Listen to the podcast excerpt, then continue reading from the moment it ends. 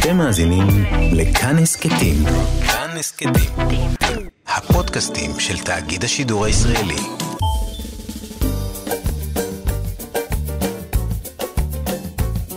שישים החדש, עם איציק יושע. לחיות בגיל השלישי.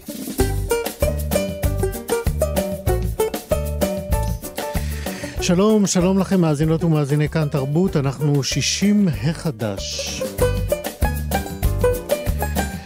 הבוקר נדבר על חשיבות החיסונים וההתחסנות אצל עובדים שמטפלים באוכלוסייה המבוגרת, כי מתברר שמתחילה להיווצר כאן בעיה רצינית. עוד אה, נדבר על אה, דרכון ירוק לנשמה. ונדבר גם על אה, בריאות הפה אצל בני 65 פלוס, כפי שעולה ממחקר חדש. וגם נדבר על הפחד מפני המוות, כאילו לא די לנו בידיעה שהוא יבוא. וכמובן אה, תהיה לנו מוסיקה ישראלית ותיקה מראשית הפופ הישראלי ככל שנספיק. בצוות התוכנית היום ענת שרון בלייס, עריכת משנה ילנה גולדנברג בהפקה יוג'יגה ביי טכנאי השידור. אני איציק יושע איתכם עד 12.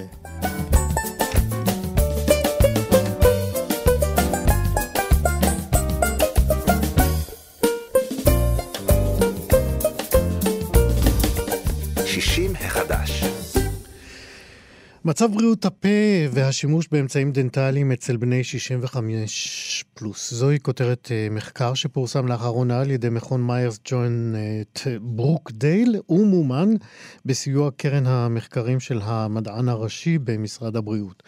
על המחקר הזה חתומים כמה חוקרים, בהם מילה קרמל שיפמן, שלמה פי זוסמן, אלנה נטפוב. אני מקווה שהגיתי את כל השמות אה, נכון. מתקציר המחקר הזה מתברר כי מצב בריאות הפה והשיניים משפיע השפעה ניכרת על איכות החיים ועל איכות התזונה של האוכלוסייה המבוגרת, שכן לשיניים, שיניים טבעיות ובריאות, יש השפעה על יכולתו של אדם ללעוס, לבלוע ולדבר. ההזדקנות אה, גורמת אה, לשינויים פיזיולוגיים וחלקם באים לידי ביטוי בפגיעה במצב השיניים והחניכיים ובבעיות אה, לעיסה המשפיעות לרעה על הבריאות הפיזית, על המעורבות החברתית ועל הדימוי העצמי של האדם המבוגר לא פחות. ממחקרי השוואה בינלאומיים עולה כי מצב בריאות הפה של זקנים בישראל טוב פחות ממצב בריאות הפה של זקנים במדינות מפותחות רבות. ועל זה צריך לבקש הסברים, ואת ההסברים לכך ועוד אנחנו נשמע עכשיו מדוקטור איילת ברג ורמן, שהיא גם אחת החוקרות במחקר הזה, והיא האורחת שלנו עכשיו. בוקר טוב לך. בוקר טוב לך ולמאזינים. תודה. אה, בואי נתחיל ככה בעמדה הכללית. מה חושבים בני 65 פלוס בישראל על מצב בריאות הפה שלהם? אה, הרוב מעריכים את מצב בריאות הפה שלהם כטוב או טוב מאוד, מעל 70 אה, אחוז. והם צודקים על פי המחקר? זה לפי תפיסתם. אבל הייתי רוצה דווקא להתמקד בממצא שבעיניי הוא מאוד משמעותי ומאוד חשוב. כן. אה, הממצא, ממצא מאוד חשוב שעלה מהמחקר זה שמרבית בני 75 ומעלה בישראל לא מודעים בעצם לרפורמה שנעשתה בטיפולי השיניים לגיל השלישי. אני רוצה רגע לפתוח סוגריים, מעירה לי ילנה המפיקה, האם אה, אה, הנחקרים היו דוברי עברית בלבד או דוברי כל השפות המדוברות בישראל? אה, דוברי מרבית השפות. אה, השאלון תורגם גם לרוסית וגם לערבית. אוקיי, אז התמונה מלאה אם כך. אה, כמעט מלאה, כן. כן. אפשר להגיד שכן, שראיינו מעל 500 אנשים בני 65 ויותר, והמדגם היה מדגם מקרי. אוקיי. אקראי.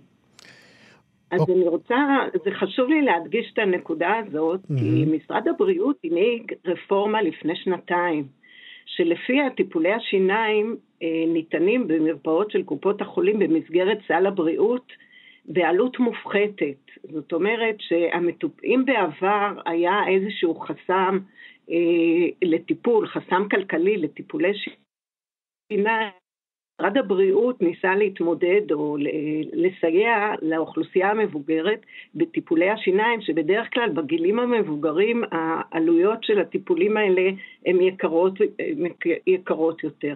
ומתברר שמרבית האוכלוסייה המבוגרת לא, מודע, לא מנצלת את זה. קופות החולים התכוננו, נערכו, מחכים לחכות לאוכלוסייה המבוגרת שתבוא למרפאות, והאוכלוסייה לא מגיעה. וכמו שאמרת, זה חשוב גם בגיל השלישי לטפל בשיניים. כמו שאמרת, זה תורם לתפקוד טוב יותר בחיי היום-יום, גם מבחינה חברתית, אה, גם אה, תזונה טובה, לתזונה טובה יותר, והטיפול גם מונע סיבוכים וזיהומים. ויש חוסר מודעות לחשיבות הטיפול הזה.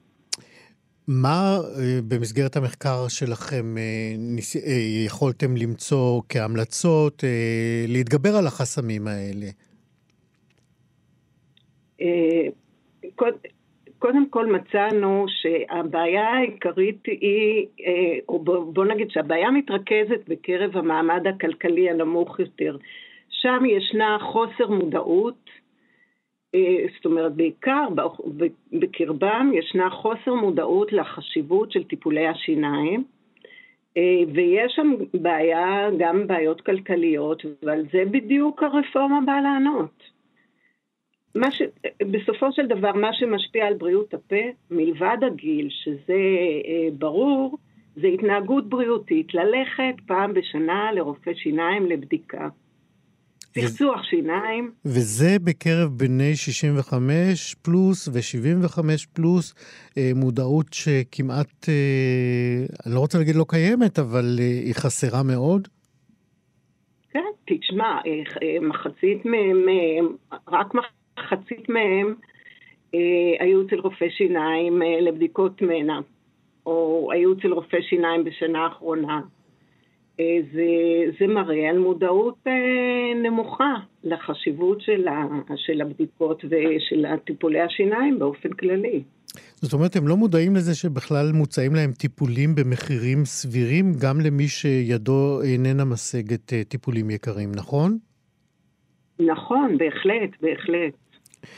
אז, וזה חבל, אז, באמת. אז האם במסגרת ההמלצות שלכם יש גם uh, המלצות לקמפיין בנושא, לתקציב פרסום uh, משמעותי כדי להנגיש את זה לאותה אוכלוסייה שבעצם צריכה את זה, ולא יודעת שזה מגיע כן. לה? כן, אנחנו יודעים שקופות החולים כן uh, uh, עושות מאמצים לשווק את הרפורמה. uh, עושות uh, קמפיינים במרפאות, ובעוד גם uh, היה בטלוויזיה. אבל זה כנראה שזה לא מספיק, כי, כי אנשים לא מגיעים לטיפולים במרפאות של הקופות.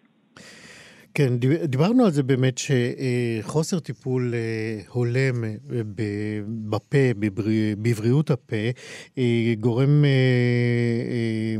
להשפעה קשה או משמעותית על הדימוי העצמי. איך זה באמת בא לידי ביטוי ממה שמצאתם במחקר? זאת אומרת, כמה הפגיעה בדימוי העצמי, גם פגיעה באיכות החיים ואולי אפילו באורך החיים?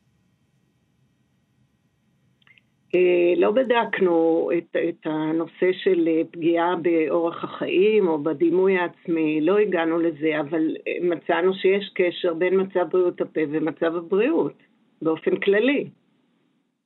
אני מבין. מה, מה בעינייך הממצא היותר חשוב, אם את יכולה ככה לשלוף אחד ולהסתכל על המחקר בזום אאוט כזה? הממצא שאותי מאוד שימח באופן אישי, ואני חושבת שגם הקולגות שלי, שבהשוואה למצב שהיה לפני 20 שנה, חל שיפור מאוד גדול במצב בריאות הפה בקרב האוכלוסייה המבוגרת בישראל. כן. אה, אני, לסיום, אני, אני, יש לי עוד, אה, אה, זה מעניין אותי איך, איך אנחנו עומדים ביחס לעולם ומדינות מפותחות אחרות. אין הרבה נתונים השוואתיים, זאת אומרת, כדי להשוות צריך לראות שבדיוק אותה אוכלוסייה מושווה, מושווית ואותם מדדים, מדדי בריאות מושווים, אבל מתוך המעט שיש, אנחנו רואים שישראל במצב נחות ביותר בהשוואה למדינות אה, מפותחות כמו גרמניה, בריטניה, שוודיה, גם נתונים מארצות הברית. במהלך המחקר שלכם גם אה, אה, החלפתם דעות עם אה, חוקרים אה, בתחום אה, במדינות אה, מפותחות אחרות?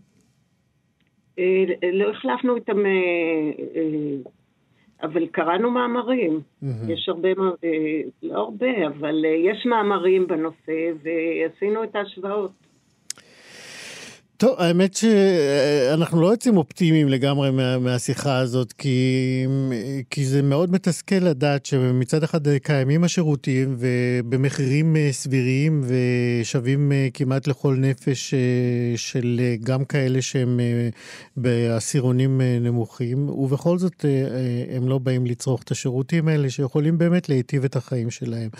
אבל אולי מפה תצא איזושהי קריאה להעמקת הקמפיין והנגשת ה... המידע הזה, הרפורמה הזאת, אה, לזקנים בני 65 פלוס, 75 פלוס וכך הלאה. דוקטור איילת ברג ורמן, תודה רבה שדיברת איתנו.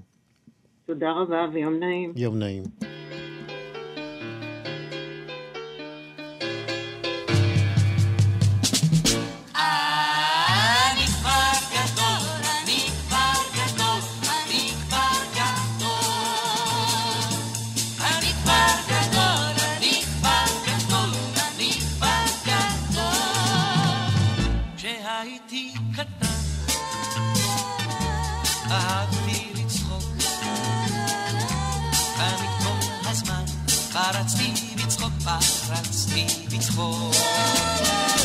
כשהייתי קטן,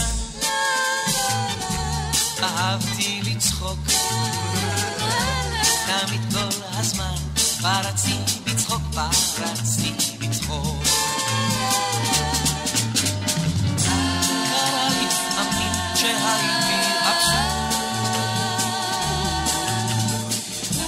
אבל רוב הזמן גם עליז גם עצוב.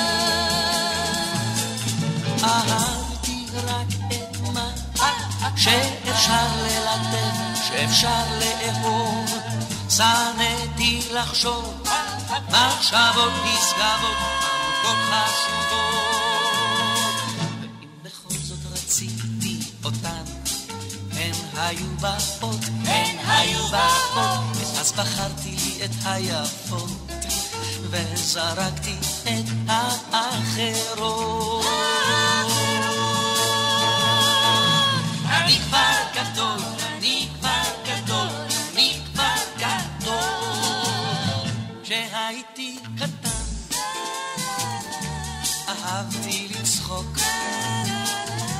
תמיד כל הזמן פרצתי בצחוק, פרצתי בצחוק. אני כבר גדול ומאוד מבוגר, והמחשבות התבגרו מעצמן. הן עוד יותר גדולות ומלאות חשיבות, נפוחות מעצמן. אחריי הן רודפות, החיות הטורפות, הן רוצות בי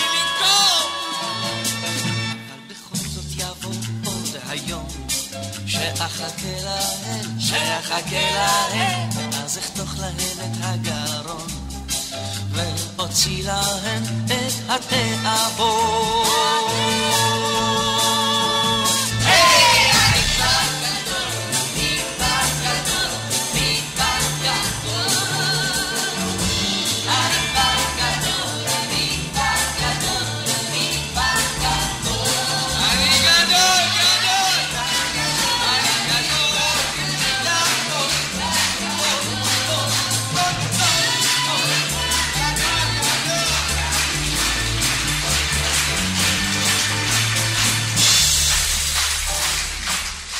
שלישיית הצירוף המקרי בהופעה חיה. 60 החדש. נדמה שהפחד הנורא מכל המיוחס לבני אדם הוא הפחד אה, מפני אה, המוות, והימים האלה של אה, חוסר ודאות, של חששות מפני העתיד, מן הסתם מגבירים פחדי מוות, חרדות עמוקות וגם מצוקות. מציאות כזאת מן הסתם מאלצת אותנו למצוא דרכים יעילות. אה, להתגברות, להתגברות על הפחד הזה ולהתמודדות, אה, איך לומר, בריאה עם אה, הדבר הזה. הפסיכיאטרית אליזבת קובלר רוס אפילו גם לא היססה לקבוע כי המוות חשוב לחיים. המוות חשוב לחיים. סנדיה בר-קמה היא מנחת סדנאות מיינדפולנס וויפאסנה ומודעות, והיא תספר לנו עכשיו איך אפשר לחבק את המוות, או איך לפגוש את המוות, ובכך גם לפגוש את החיים. שלום, סנדיה. שלום, שלום, בוקר טוב. בוקר טוב. כן, לכולכם. תגידי, מה, מהי בכלל אה, אה, תודעת מוות? איך, איך מתרגלים אותה? אה, כן, זו שאלה מצוינת. אה, מצטרפת, אה, מצטרף אל אליזבת קובלרוס גם הבודה, הוא קצת טיפה הקדים אותה בכמה, ב-2500 שנה, ו... כן, ואמר שמכל המחשבות ומכל ההגויות, המחשבה החשובה ביותר וההגות החשובה ביותר היא ההגות במוות. ו... ובאמת אה, אנחנו חיים בחברה שמנסה להימלט כמה שניתן מהמחשבה על המוות, על המוות שלנו, על המוות של היקרים והיקרות אה, שלנו, והאופן הזה שבו אנחנו מרחיקים את המוות מהחיים שלנו, אה, ומרחיקים אותו, מרחיקים גם את הזקנה מהחברה, ואת כל התהליכים שמקדימים את המוות, אה, אנחנו בעצם מגיעות ומגיעים לזמן מותנו ללא הכנה, ללא הכנה מתאימה, ו, ולכן הסבל שהוא מן הסתם מאוד אה, אנושי ומאוד טבעי, הוא אה, נהיה דאבל, הוא מועצם על ידי חוסר ההכנה שלנו ותודעת מוות, זה אומר להרהר בדבר הזה, לקחת בחשבון את האפשרות הזאת. אני רוצה לעצור אותך, אבל האם האינסטינקט הזה, זאת אומרת, הפחד שלנו מסכנות, אה, אה, שלא במקרה יש את הביטוי אה, פחדתי פחד מוות, הוא לא מספיק הכנה לתודעה של בן אדם מן היישוב לקראת המוות? תראה, זה מעניין שאתה שואל את זה. כי אה, למעשה, מבחינת אה, פחדים מולדים, אה, שהיה נשמע הגיוני ש, שפחד מוות יהיה אחד מהם, אבל אה, פחדים מולדים יש לנו בעצם אה, רק שניים. אנחנו נולדים עם פחד מנפילה mm-hmm. ופחד מרעש, מרעש חזק ופתאומי. זה אלה שני הפחדים בלבד שאנחנו באמת? נולדים אותם, כל השאר הם פחדים נרכשים. פחד מנפילה מדברים... זה פחד קמאי כזה, זאת אומרת ש, שמדברים עליו, אה, על, אה, שהוא נוצר אי שם בשלבים המוקדמים של האדם כשהוא ישן עדיין על עצים. בדיוק, בדיוק. כן. עכשיו זה, זה הגיוני, אבל אה, אם אנחנו רגע נעצור ונהרהר בזה, אז אה, ברור שפחד מוות, אה, הפחד למות, הפחד מהחידלון, או אה, אני אגיד לך משהו, הרבה מהאנשים שאני מכירה, הם אומרים שהם לא כל כך מפחדים מהמוות, הם מפחדים מהסבל שעלול לבוא לפני, מה... אה, אם זו מחלה, אם זו הזדקנות, אם זה לאבד עצמאות, אם זו תלות, או אם זה למות מתאונה קשה, או, או הסבל שלפני המוות, לפעמים הוא זאת אומרת, בעצם אנחנו יותר. מדברים על טרמינולוגיות ולא על, על, על מהות, אם אני, אני מנסה ככה פתאום אה, אה, לכפור במה שאנחנו מדברים כל הזמן על מוות. אנשים אולי לא פוחדים למות, הם פוחדים לסבול. זה, זה, זה, זה פחד אחר לגמרי. אני חושבת שיש גם וגם. זה, mm-hmm. אני חושבת שהגישה הרווחת שאומרת זה רק פחד מוות, אז היא לא מדויקת, אבל גם לא אי אפשר לזרוק אותה לגמרי לפח. זה גם וגם. כן, כי אנשים אה, אה, רוצים אה, למצות ולדעת שהם יהיו כאן כמה שיותר. גם שהם יהיו כאן כמה שיותר, גם אם הם לא יהיו פה, האם הם ישאירו אה, מורשת אחריהם. המורשת אה, לא חייב להיות דווקא איזה הספר שכתבתי, או המבצע ש...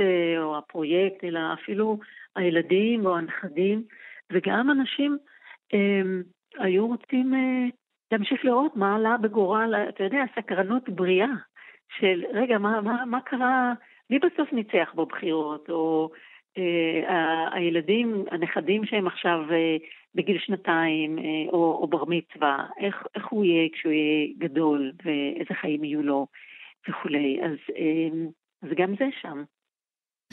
אמ, יש את המחשבה הזאת של, אה, זאת אומרת, אולי אפשר, תגידי את, לחלק את האנשים אה, לשניים, אה, כמה זה באמת, גם את פוגשת את זה בסדנאות שלך, לכאלה שמאמינים שהנשמה שלהם או הישות שלהם תמשיך לחיות גם אחרי שהגוף ימות, ובעצם משם נובעת הכמיהה הזאת להשאיר אחריך משהו, או לייצר איזושהי, המשכיות לעולם הבא. אה, לעומת אלה שאומרים, אה, כשהגוף ימות, הכל ימות.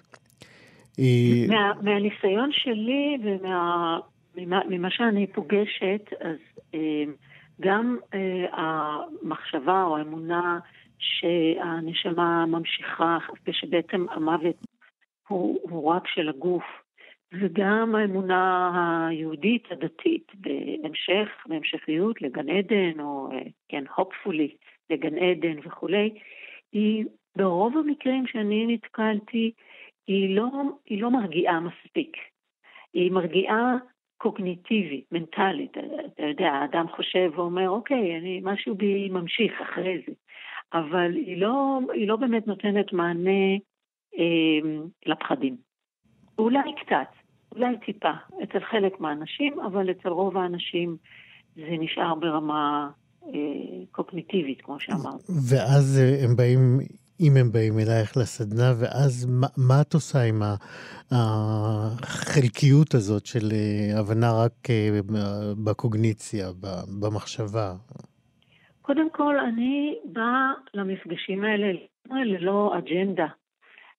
אני לא באה להגיד לאנשים מה קורה אחרי המוות או מה הם, במה הם צריכים להאמין, אני באה אה, לחזק את, אה, גם את דבריו של הבודה וגם את דבריה של אה, דוקטור אליזבת קובלר-רוס, שיותר חשוב ממה קורה אחרי המוות ומה קורה לפני המוות, מה קורה בחיים שלנו ואיך אנחנו יכולות ויכולים לחיות את החיים באופן יותר מיטיב ובאיכות חיים יותר טובה, בידיעה שזה זמני, שזה ארעי, שזה הכל זה הוא בר חלוף. כן. אנחנו... ואיך לחיות את החיים, אמרת קודם מודעות אה, מוות, אה, איך לחיות את החיים עם יותר, בוא נאמר, אה, הכרת תודה על מה שיש, ופחות הפחד לאבד, אה, עם יותר עוגן, עוגנים בכאן ועכשיו ובמה שכן יש, איך לחיות את החיים ללא חרטות, זאת אומרת, עוד לפני המוות, איך להגיע לגיל 90 בלי חרטות, בלי להסתכל אחורה על החיים ולהגיד. זהו, זאת הייתה השאלה הבאה שלי, איך עושים את זה? איך חיים אה, בלי חרטות? קודם כל המודעות, המודעות לזה. מיינדפולנס או מודעות, אמ, להביא מודעות לחיים שלנו, להביא את הזרקור, להדליק את הזרקור של המודעות לחיים שלנו, ואתה יודע, במסורת היהודית יש יום אחד בש... בשנה עושים uh, חשבון נפש, כן? יום כיפור. והמסורות הרוחניות אומרות, לא צריך לחכות ליום אחד מיוחד בשנה. אפשר עכשיו, אפשר בסוף שבוע, אפשר בסוף חודש, אפשר יום-יום. אה, להרהר ולחיות את החיים שלי באופן מודע, באופן ער. זה מה שהבודה דיבר עליו. המילה הבודה זה לא, זה לא השם שלו, הוא לא נולד עם השם הזה, זה פירוש המילה זה זה שהתעורר. אז איך לחיות את החיים עכשיו, כאן, כל הזמן יותר ויותר באיכות, עם האיכות הזאת של ערות, ולעשות בחירות. חרטות נובעות מזה שלא עשיתי בחירות מודעות ולא בחרתי באופן מושכל או לפי, ה, לפי הלב או לפי הראש, לא משנה, אבל החיים שלי כמו משכו אותי. כאילו, כמו איזה מין זרם כזה, מתוך אנרציה, ונמשכתי, ולא, ולא עצרתי להתבונן ולראות, רגע, מה באמת אני רוצה? מה באמת אני רוצה? אוקיי, okay, אז אם באמת זה סיפור החיים שלי, לא עצרתי, ואני כבר בן... אה, אה, בן הרבה. בן הרבה, והמחשבות והידיעה שהמוות אה, מתקרב, אה, בכל זאת משבשים את חיי. מה את עושה איתי? כן, אז קודם כל אני אומרת לך שאף פעם זה לא מאוחר מדי, כי אתה עדיין נושם. Okay. כל אוקיי. עוד אתה נושם, זה good news. אני גם חושבת שגם כשאתה מפסיק לנשום זה good news, אבל זה כבר סיפור אחר. אבל כל news אתה, להפסיק הנה, לנשום? אתה עובר למשהו אחר, אבל כמו שאמרתי, אני לא מביאה את, ה, okay. את אוקיי. האג'נדה שלי אה, ואת האמונות שלי mm-hmm. למפגשים האלה. אז אמ, אני, אני, אני מאמינה שאתה פשוט חוזר הביתה, אבל, אמ, אבל עדיין אנחנו כאן ועכשיו בחיים האלה, ובחיים האלה אפשר בכל נקודת זמן אה, להסתכל אחורה או להסתכל קדימה. אתמול אמרה לי מישהי באחת הקבוצות, ממש אתמול בערב, היא אמרה, אוי, אני כבר בת 50 ואני מקנאה באלה שהגיעו לכל הדרך הזאת בגיל 19. אז, אז אמרתי לה, את יכולה להסתכל על זה ככה, ואת יכולה להגיד, איזה יופי שאני מצאתי את זה בגיל 50 ולא בגיל 70. אז... זה אבל, הרגיע אבל אותה? עדיין אני רוצה... מה? זה הרגיע אותה? אה, אני מקווה שקצת. אבל, אני, אבל אני רוצה להתייחס לשאלה שלך באופן אה, מעשי. לסיום, אוקיי, כן. אוקיי, אני, אני עכשיו בגיל שאני לא משנה מה, מה את מציעה לי לעשות? מה אני יכול לעשות עכשיו? לא משנה כמעט באיזה גיל. אני, אני אגיד לך למה גם זה לא משנה. כי אני, אני עוד לא בת 80, אבל אני גם יכולה מחר לצאת החוצה ומשאית תדרוס אותי. אז זה לא באמת שהגיל הצעיר הוא, ואנחנו חיים במדינה שאנחנו במיוחד יודעים את זה. וצר לי להגיד, גם יודעות את זה. אבל כן. באמת, מה אפשר לעשות? אמ, זה, זה לפגוש את הפחד של המוות באופן אחר, לא להתכחש לו. לא, לא לנסות להימנע ממנו או, או להדחיק אותו. אמ, לפגוש אותו עם עיניים פקוחות ו, ולעשות לו מקום בחיים שלנו. ואז לראות מה אני יכול או יכולה לעשות עכשיו כשהפחדים האלה קיימים בי, בשביל להגיע לרגע מותי עם יותר שלום. עם לעשות שלום עם הארעיות של החיים האלה. ולה, ולעשות שלום עם, עם הארעיות של החיים האלה, זה, זה באמת, אני, אני מצטערת אם אני נשמעת קלישאתית, אה, מה לעשות, אבל זה באמת לחיות את הרגע הזה במלואו, כי הוא הרגע היחידי שיש לנו. הוא כל רגע יכול להילקח. כן, לעשות שלום עם הארעיות של החיים, לעשות מקום למוות. סנדי אבר קמה, תודה רבה, אנחנו נחיה באיזושהי תקווה עכשיו. תודה, תודה רבה. להתראות. יום נהדר.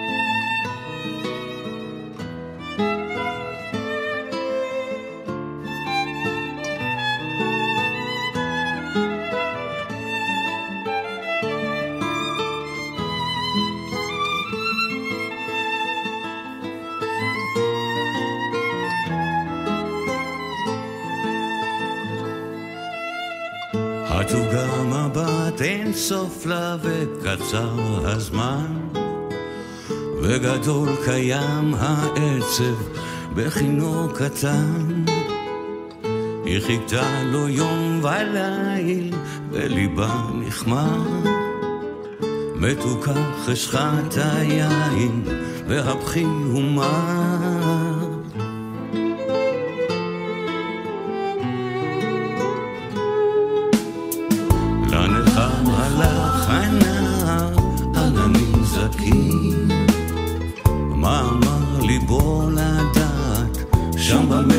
כי לילות הכסף ואפל הדם וגבוה שם העשב ועמוק הים לה לך אז הלך הנער וגדול קיים העצב.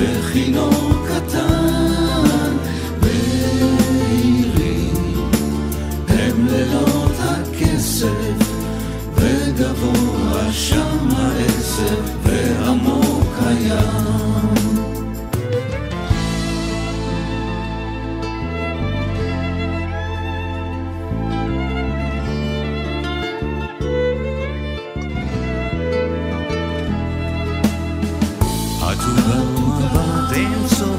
וקצר הזמן, וגדול קיים העצב בכינור קטן.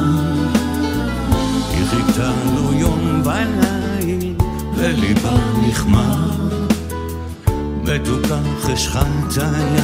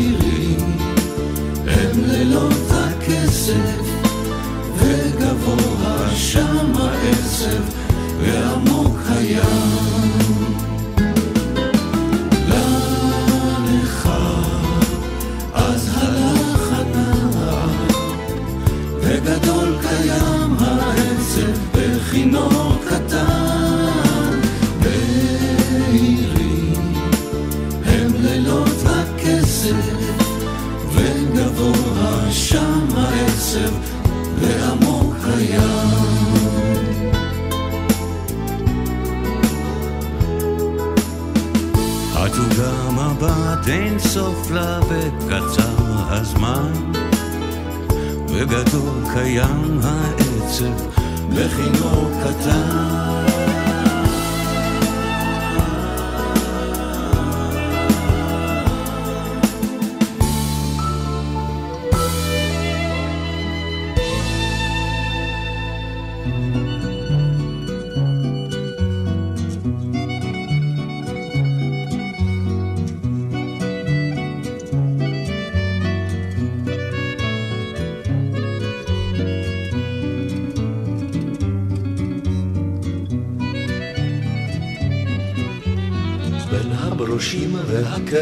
והכרם שלי תנעבור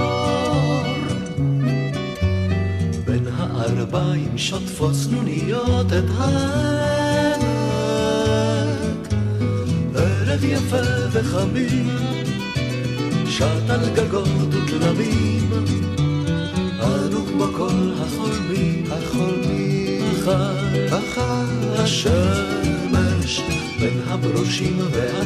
והכרם שלי תנעבור.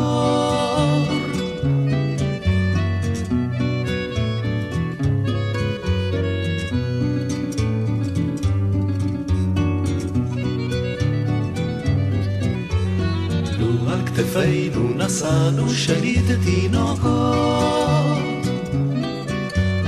לו רק יצאנו שנית לחרוש ולזרוע לו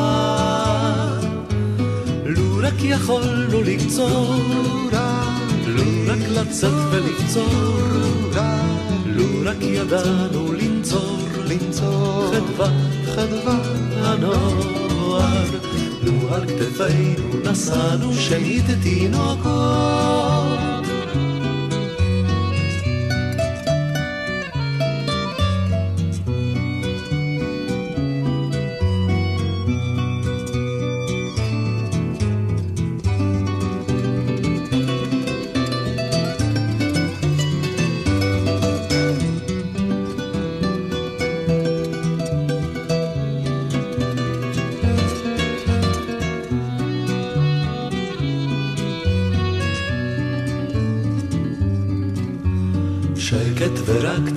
צעדינו נותרו על השביל.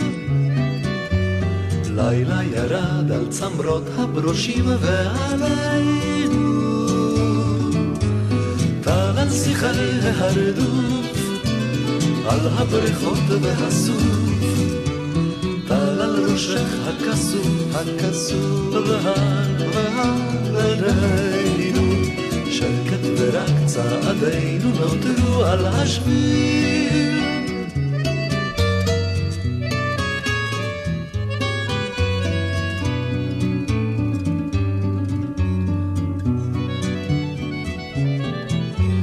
בין הברושים והכרם שנתנעבור בין הערביים שוטפות צנוניות את הלב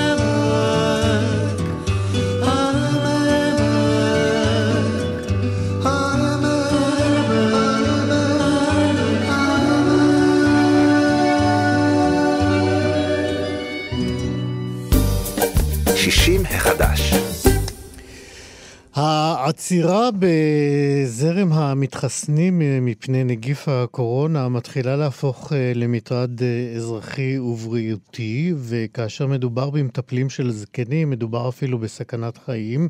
אה, כך סבורים לפחות כל מי שעוסקים בטיפול אה, ובדאגה לאזרחים מבוגרים אה, בבתי הדיור המוגן ובכל המסגרות, אה, המסגרות האחרות שבהם שוני, שוהים קשישים במצבי בריאות שונים, גם בריאים לגמרי וגם סיעודיים או אחרים. יוסי קפלן הוא מנכ"ל הדיור המוגן בית לב גנים. בית לב גנים, והוא גם אה, ממונה על הקורונה מטעם איגוד אה, בתי האבות. שלום יוסי. טוב, שלום. תגיד, איך, איך אתה רואה את הסירוב הזה של אה, מטפלים אה, להתחסן? אגב, יש לנו, אה, לכם, נתונים על היקף התופעה של מטפלים שמסרבים להתחסן? קודם כל, אני אדבר גם, אני אדבר בעיקר כמנכ"ל בית הדיור המוגן לב גנים. אה, כאיגוד וגם במשרד הבריאות, הנתונים אה, אה, של מתחסנים מצטברים מיום ליום, אבל הנתונים הם בהחלט נתונים גבוהים. רק אתמול פרסם, פרסמנו במהדורת החדשות בערוץ 2 על נתונים של למעלה מ-90-95 אחוז של מתחסנים במוסדות רפואיים, בעיקר במרכז הארץ, ואצלנו בבתי הדיור המוגן הנתונים מאוד מאוד דומים. גם בקרב הדיירים ששם החיסון אה, אה, בהחלט עולה על ה-95%, ובקרב הצוותים היקפי חיסון גבוהים. השאלה שאתה שואל אותי היא באמת שאלה מורכבת, כי קודם כל נכון להיום, החוק מחייב עטיית מסכה ושמירה על מרחק, עוד לא קיים חוק שמחייב חיסון, הוא לא קיים, ולכן אנחנו צריכים להתמודד עם הסיטואציה קודם כל באמצעות הסברה, באמצעות הדרכה, כדי לגייס כמה שיותר מתחסנים מרצון. יחד עם זאת, בתוך המצב הקיים אנחנו צריכים לראות איך אנחנו יכולים אה, לעשות הכל כדי להגן ולשמור על דיירינו, על מאושפזינו, על הלקוחות שלנו, אה, בטח ובטח כשמדובר בעובדים שאנחנו מעסיקים, שמסרבים להתחסן. האם יש לנו את האפשרות אה, להציב אותם בעבודה שבהם המגע הממושך... לפני שאתה מציב אותם בעבודה, אני, אני רוצה לשאול אותך על, על המפגש עם הסירוב הזה. זאת אומרת, האם פגשת עובד שאמר לך, תקשיב, אני לא מעוניין להתחסן, אני מפחד מהחיסון, אני לא מאמין בו, אה, זאת לא דרכי, אה, אתה גם לא יכול אה, למנוע ממני לבוא לעבודה בגלל זה. אני אישית לא, כי אצלי אה, אה, כל העובדים התחסנו, למעט אה, בודדים שלא יכולים מבחינה רפואית, אבל כן נפגשתי עם עובדים כאלה, ואחת מהנקודות הבעייתיות, אני חושב שהיא תהיה נקודת התמודדות ואתגר אנושי, הוא להתמודד עם המידע, מקורות המידע של העובדים ושל כולנו כציבור, והאפשרות שבבחינת האמיתות. זאת אומרת, אנשים מוציאים כל מיני כתבות פייק ניוז כאלה ואחרות, בעיקר. כן, אנחנו יודעים שזה באמת חלק מה...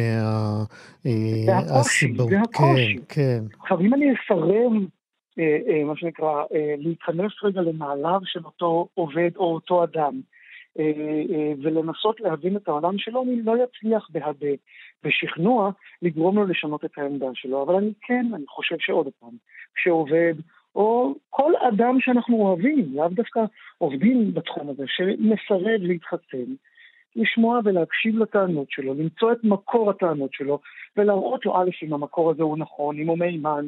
אה, אנחנו מוצפים, ב... היום לכל אחד יש תחנת שידור.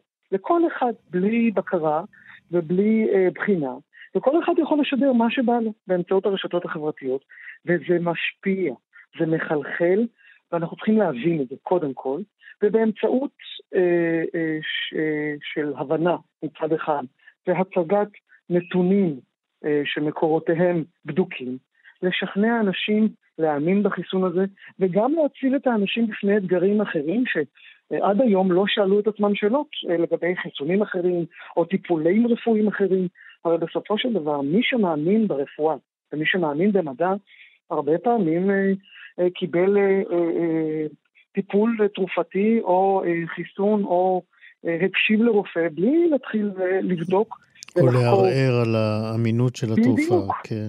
נכון, אז זה נכון, יש לנו אה, אה, חיסון עם טכנולוגיה של שמונה, תשע שנים, ועכשיו משתמשים בה בצורה מאוד אה, אה, רחבה. אפשר להבין את החשש, בטח ובטח כשאנחנו מוצפים בפייק ניוז, באמצעות של הסברה, הדרכה, ליווי. ואם בכל זאת ש... אתה... וככל שהזמן, וככל שהזמן יצטבר, הזמן ילמד אותנו בסופו של דבר כן, כבר עכשיו אני יכול לומר לך בוודאות שהחיסון עובד.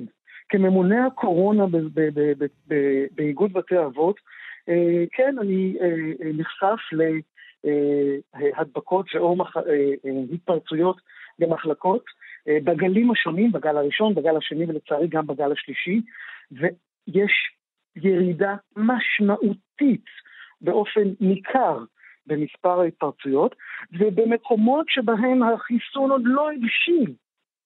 ההתפרצויות, הסימפטומים הם קלים. לאנשים בסיכון, אנשים מבוגרים בסיכון, חווים את הקורונה בצורה כן. הרבה יותר קלה היום. אני רוצה, אני... אומרת, אני... אלו מכם, אלו מכם, אני רוצה לפנות לכל אותם ילדים, שההורים שלהם מתלבטים, הם בעצמם מתלבטים. תדעו לכם, החיסון עובד, גם אם אתה נדבק במחלה. עוד לא הבשיל החיסון, הדרך שבה אתה תעבור אותה, אי אפשר, אני כמעט אגיד כמעט כמו שאתה. ממש ככה. כן. זה משהו אני, ש... אני רוצה בכל זאת לחזור איתך, יוסי, כן. אני רוצה לחזור איתך בכל זאת לא, לא, לאותם אה, עובדים עקשנים. אתה יודע, לא, זה לא, לא, לא רק פייק אה, ניוז משפיע, אנחנו יודעים שזה משפיע הרבה, אבל יש הרבה אנשים אה, שבמודע הם מתנגדי חיסונים, בלי קשר לקורונה. מה, מה האופציות, מה הסנקציות שעומדות בידיך מול אותם עובדים? אתה יכול להעביר אותם מחלקה, מלא לטפל באנשים, אלא לעבור נגיד למשק? להיות עובד משק? השאלה, השאלה היא מורכבת, אה, אה, כי משפטית, נכון להיום, אין לך הרבה... זהו, זה, זה סוג של כן, עונש על משהו אבל... שלא מגיע לו עונש. אה, לא, אבל השאלה אם באמת זה עונש. זאת אומרת, האם לפני זה מנהל יכול היה והיה נוהג לשנות לעובדים את מקום עבודתם, לצורך העניין, במחלקות או בבתי אבות, בהתאם לצורך? התשובה היא כן. ולכן, אם זה לא אה, אם זה, לא, אם זה לא משהו חדש, העובדים יודעים שלפעמים הם בסבב של טיפול אישי ומחלקות ולפעמים הם יותר בנשק, ובהחלט אפשר להחליט שאדם שכרגע לא מחוסן, יהיה פחות במגע ממושך עם המטופלים. כמובן שאם אין לך את האפשרות הזאת, אז אתה בכל מקרה, אמרנו, החוק מחייב עטיית מסכה ושמירת מרחק, אז בטיפול אין שמירת מרחק. אתה צריך לדעת לנהל את זה אה, אה, כרגע החוק אה, לא מאפשר לנו לבצע צעדים... כן. כמה זה ישפיע גם על, עליך? דרך אגב, אני כן. חייב לומר לך שכששואלים אותי את השאלה הזאת, אמרתי כן, גם ב-1980 וחוקקו חוק למניעת עישון בשטחים ציבוריים. וחלפו 20 שנה עד שבאמת תתחילו לאכוף אותו כדי להבין בסופו של דבר שמי שבוחר לעשן יכול לעשן ולפגוע בעצמו, נגדר אותו, ניתן לו מקום שבו הוא יפגע רק בעצמו ולא בסביבה.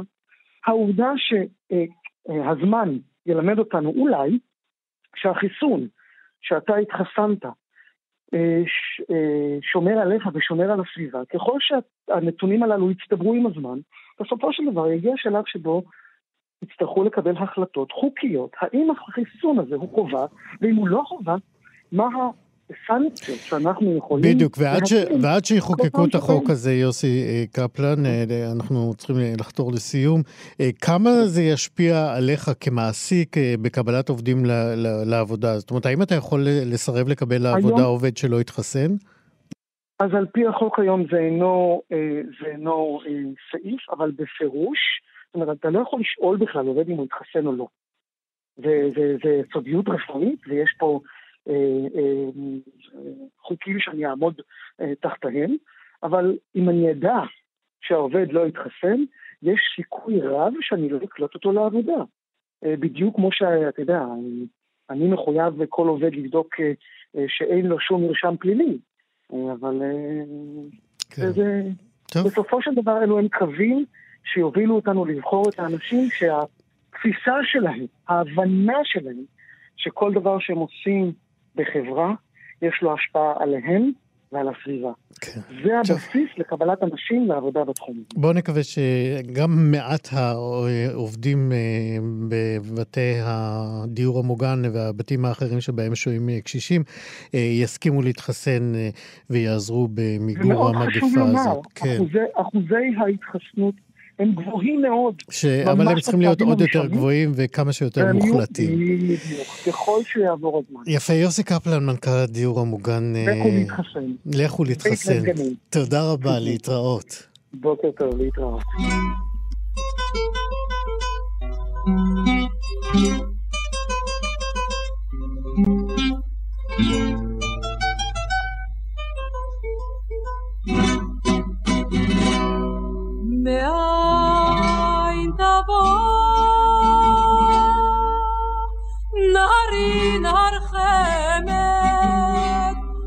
camere da sele me hab fora gaboa ما تشقل ميمي نهاري نهار خامات وتنتخل يشار شزكا بخماي ينفع تزلها خارج بعار بعار هالزروع ובלי בו יפקה בירון המבוע.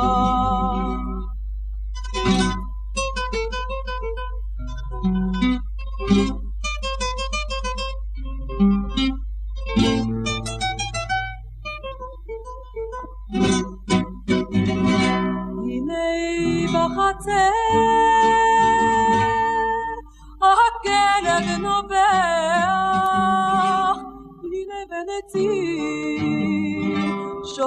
שורקת הרוח. הנה השברים גויים שם ברפת, הנה הלבנה, שערי סורקת. יפה זה זה לא החורש, באור באור הזרוע, ובליבו יפקה בירון מקצווי מרחקים, משל את הנער, הגבות הלבנות, בחסך שאלתי. בפני נהרי, נהרי נהר חמד שלי, והלא בגללך כל עוצבי וסבלי.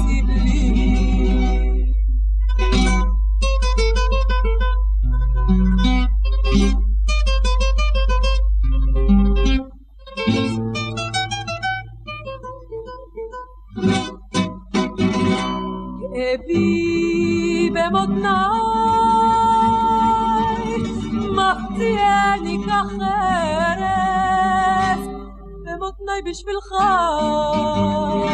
כבר הצעתי הארץ. אימתי את פניך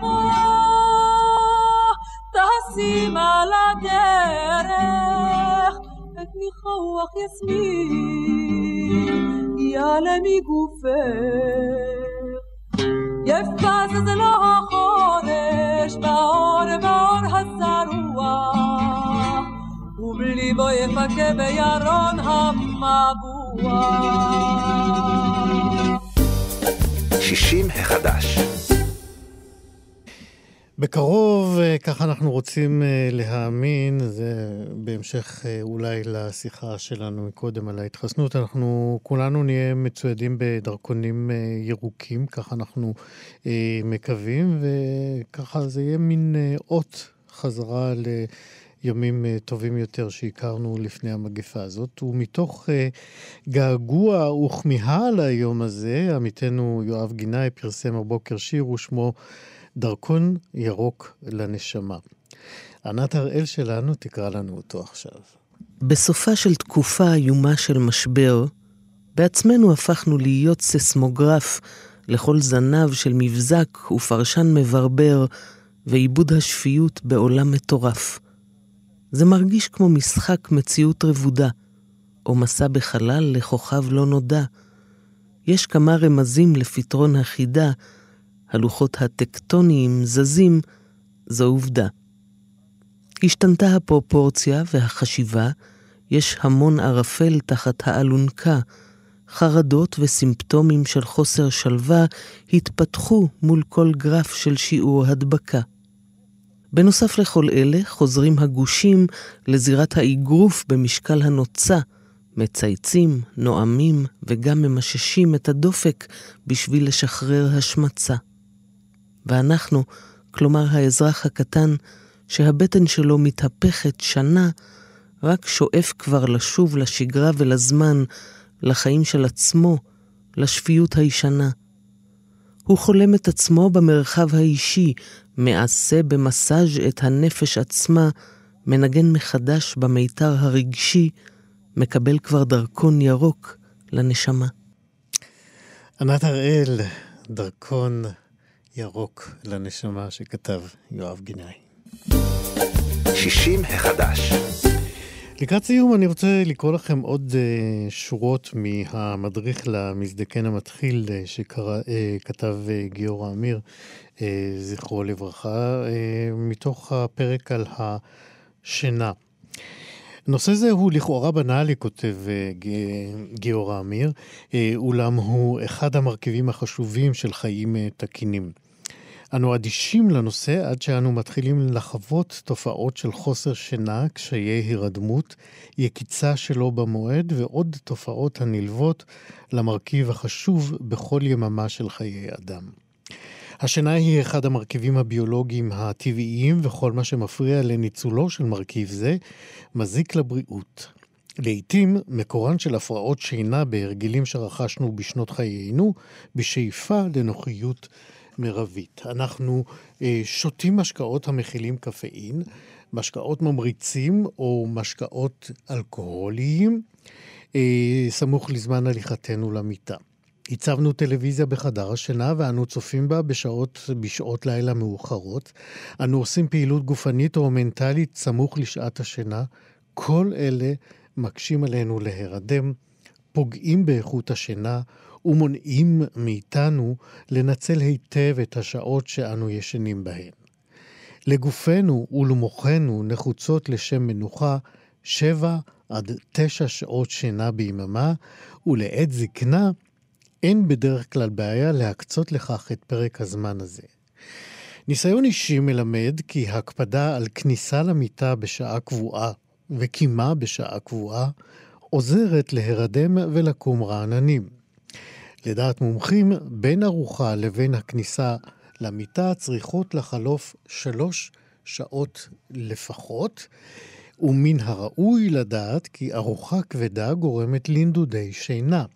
לפני ארוחת הערב ראוי לבצע פעילות גופנית במשך 30 דקות, ואילו אחריה יש להימנע מפעילות גופנית ולעסוק לכל היותר בהליכה.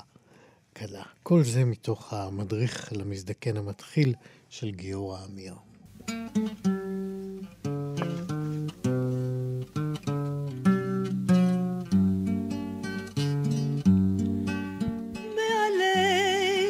צווארה לעיני כל יכול הגרעתני כמו עלוקה עכשיו לילה ושבתי אליה כתמול ותהיה לנו זאת לחוקה. ושוב לילה ושבתי אליה כתמול והיא לילה קורת לגמול ולעול,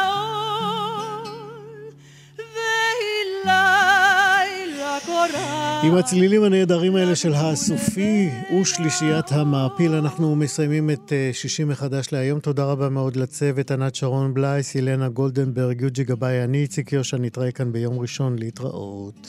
ודלתות חלומה לי פתוחות לרווחה, ואין איש בחלום מלבדי. כי נותרה אהבת נפשותינו דרוכה, כמו קשת מיום היוולדי.